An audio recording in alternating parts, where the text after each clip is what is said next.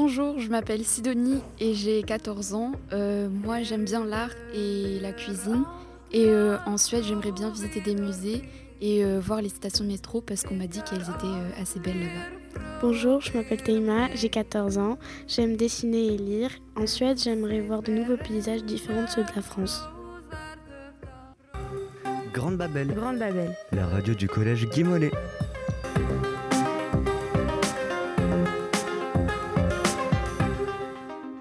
Bonjour à toutes et à tous, chers auditeurs, chers auditrices. Aujourd'hui, les élèves du Club Suède vous emmènent en voyage dans l'hémisphère nord, au pays d'Aba, des élans et des meubles en kit. En effet, depuis le début de l'année, nous réalisons un projet fou, financer et organiser un voyage en Suède pour l'année prochaine. Notre but Réaliser un film documentaire sur l'école suédoise, en particulier un petit collège de Scanie avec lequel nous échangeons depuis deux ans maintenant. Car la Suède, ce n'est pas seulement des meubles au nom imprononçable, Zlatan Ibrahimovic ou du hareng mariné au goût, disons, spécial. La Suède, c'est avant tout des gens, une mémoire, une histoire. Le 2 février dernier, nous avons eu la chance de rencontrer pendant deux heures une personne incroyable, Christina, présidente du cercle franco-suédois de Lille. Avec beaucoup d'enthousiasme, Christina nous a parlé de ce pays si cher à son cœur. Ah, et nous avons mangé beaucoup de cookies aussi. Aujourd'hui, nous avons la chance de la recevoir à nouveau dans les studios de Grande Babel pour un portrait radiophonique franco-suédois plutôt original. Vous allez voir. Hey Christina, Humodu. Pour te présenter aux auditeurs, nous dirons que tu t'appelles Christina. Tu es franco-suédoise, née en France et de père français et de mère suédoise. Tes liens sont très forts avec ce pays et tu y es allée de nombreuses fois depuis que tu es toute petite. Lors de ta venue, tu nous avais présenté une image emblématique de ton rapport à la Suède. Peux-tu la décrire? À nos auditeurs et expliquer ce qu'elle représente pour toi? Alors bien sûr, c'est une carte postale euh, qui, euh, qui, représente euh, une rue d'un petit village qui est, très cher à mon cœur, qui s'appelle Hellevik, qui se situe dans le comté de Blekinge, dans le sud de la Suède. Il y, a, deux comtés dans le sud de la Suède, Skåne qui est à l'ouest et Blekinge qui est à l'est.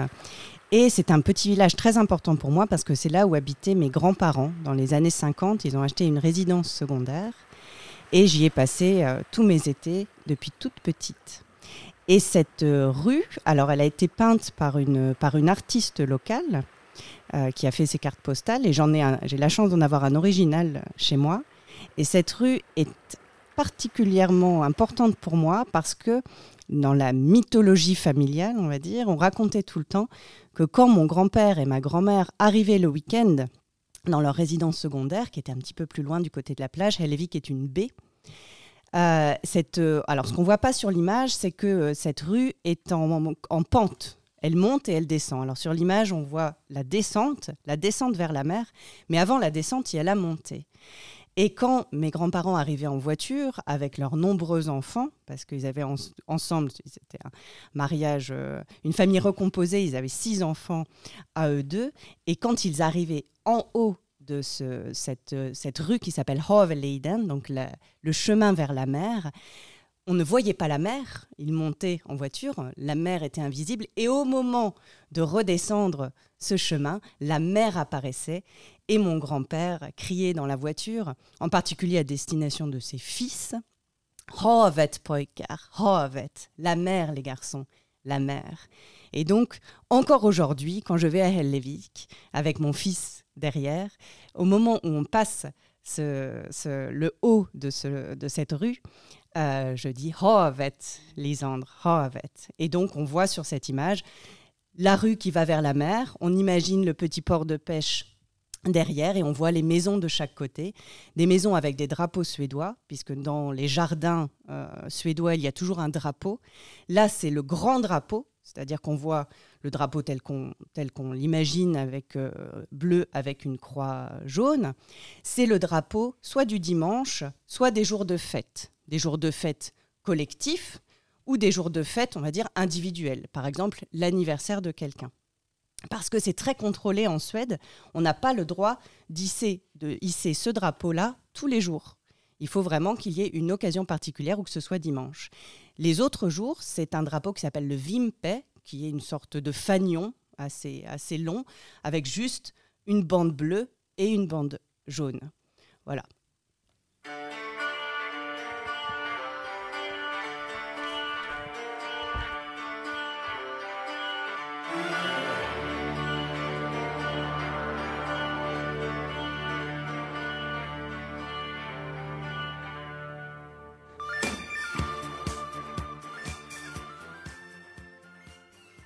Bonjour, je m'appelle Faustine, j'ai 14 ans.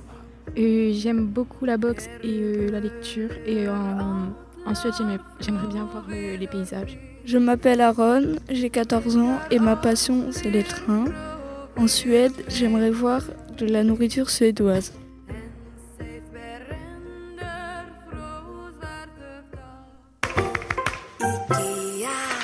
Lorsque tu es venu pour la première fois, tu as raconté beaucoup de choses sur la Suède, sa culture, ses paysages, son éducation. C'était passionnant. Pour évoquer de nouveau la Suède avec toi auprès de nos auditeurs, nous avons imaginé une petite activité inspirée du portrait chinois, le portrait suédois. Le principe est simple. Nous te posons une question du type si tu étais un ou une chose suédoise, laquelle serais-tu? Dis-nous la première chose qui te passe par la tête, mais n'hésite pas aussi à nous expliquer en quelques mots les raisons de ton choix. Si tu étais une émotion liée à la Suède, quelle émotion serais-tu? Une émotion. Alors, je vais peut-être être un petit peu banal, je dirais la joie. Euh, alors pourquoi c'est assez évident? Mais euh, j'éprouve beaucoup de joie à aller en Suède. C'est un pays et, et- alors j'éprouve moi de la joie parce que j'y retrouve j'y retrouve mes racines, mon histoire, des lieux qui sont importants pour moi. Mais je trouve que c'est un pays très joyeux aussi. C'est un pays où il y a beaucoup de beaucoup de joie. Si tu étais un plat suédois, quel plat serais-tu? Je serais Böcklinglåda. Böckling, c'est le, c'est le harensor. Et låda, ça veut dire tiroir. Donc un tiroir de harensor. Le harensor, ce sont ces harengs euh, fumés et séchés, avec une odeur assez, assez forte. Et euh, ma grand-mère, toujours elle, ma grand-mère cuisinait ça à Ellevik. Euh, donc dans un, dans un grand plat, elle mettait du, du.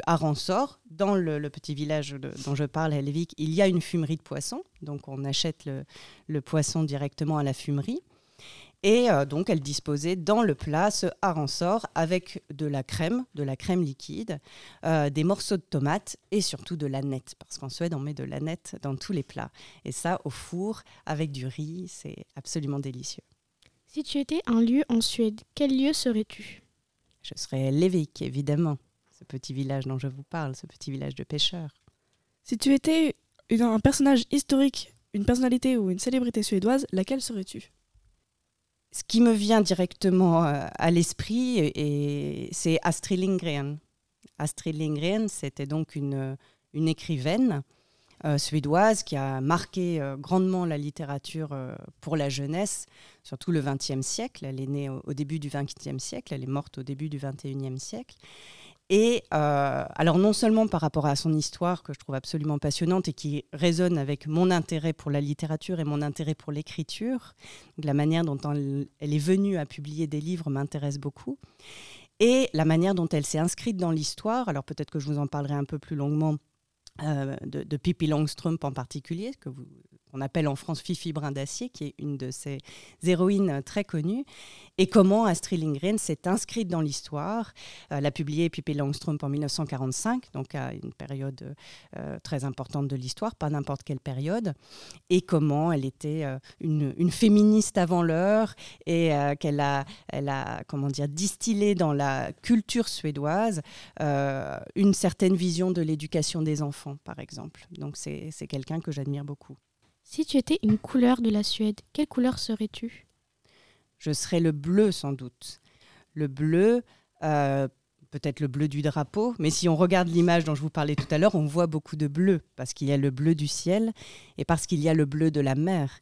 Et c'est ça, je pense, euh, cette image, euh, certains d'entre vous ont, dans les petites interviews, parlé des paysages en Suède, évidemment, ils sont magnifiques, les paysages de Suède, et en particulier ces forêts près de la mer, ces, ces forêts qui se jettent par, le, par l'intermédiaire des méplats rocheux. Donc vous imaginez ce, ce vert de, de- des forêts et les rochers qui descendent, qui descendent vers la mer et ce, ce bleu qui, qui domine magistralement le paysage. Si tu étais un mot ou une expression suédoise, laquelle serais-tu? Si j'étais un mot, euh, alors, j'applique la consigne, je vous dis ce qui me vient à l'esprit.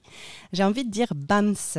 Alors, Bamse, c'est un mot euh, un peu particulier parce que euh, je pense que en le disant comme ça, si des Suédois euh, m'écoutent, ils vont penser à, un personnage extrêmement connu de la littérature jeunesse aussi en Suède, qui est un petit ours qui s'appelle Bamse et euh, qui, quand il mange le miel préparé par sa grand-mère, devient l'ours le plus fort du monde. Et Bamse, c'est aussi un mot euh, en suédois qui veut dire euh, qui veut dire géant, qui veut dire très grand.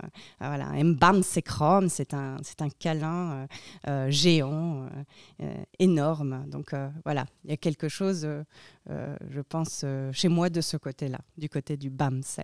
Si tu étais un sujet de société en Suède, quel sujet serais-tu? Ah là là, c'est une question bien difficile parce qu'il y a beaucoup de sujets de société en Suède. Euh, beaucoup me viennent. Alors en ce moment, euh, ce serait peut-être un, sujet politique autour de, ce qui se passe, de la montée de l'extrême droite en Suède, qui est très préoccupante, euh, très grave. donc ce serait peut-être ça, ou euh, peut-être encore, alors euh, euh, peut-être qu'inconsciemment ma rencontre avec vous m'influence dans les réponses, mais j'ai envie de dire peut-être l'éducation aussi, l'éducation des enfants, la, scolarité, ça m'intéresserait beaucoup, donc ça me correspond assez. Si tu étais une marque suédoise, quelle marque serais-tu? Ikea. si tu étais un animal ou une plante de Suède, quel animal ou plante serais-tu? Alors, j'ai le droit de répondre aux deux? Euh, oui.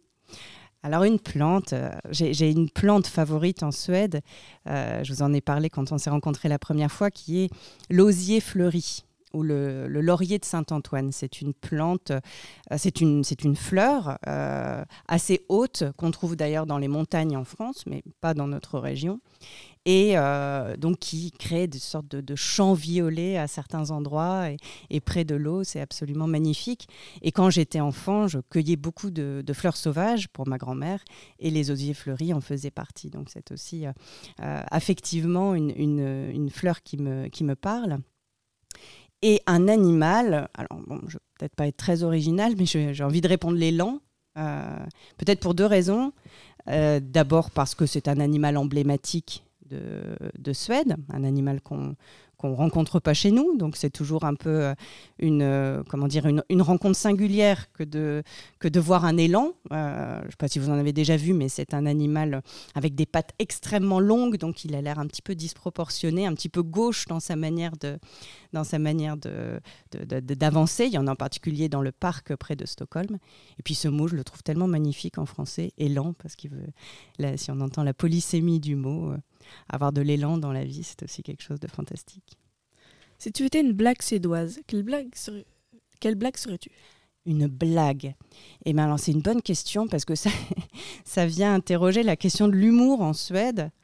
Et je pense que, euh, euh, alors là, pour le coup, euh, je, je, je, alors, chaque pays a son humour et aussi euh, euh, mi-suédoise que je puisse être, je ne suis pas très sensible à l'humour suédois où je ne le comprends pas trop. C'est-à-dire que l'humour, nous, on a beaucoup de blagues et puis on, a beaucoup de jeux de mots. On, a un rapport à la langue qui est, extrêmement différent des, Suédois. Et, comme ça, une blague suédoise, il n'y en a aucune qui me vient. Kristina. För all del.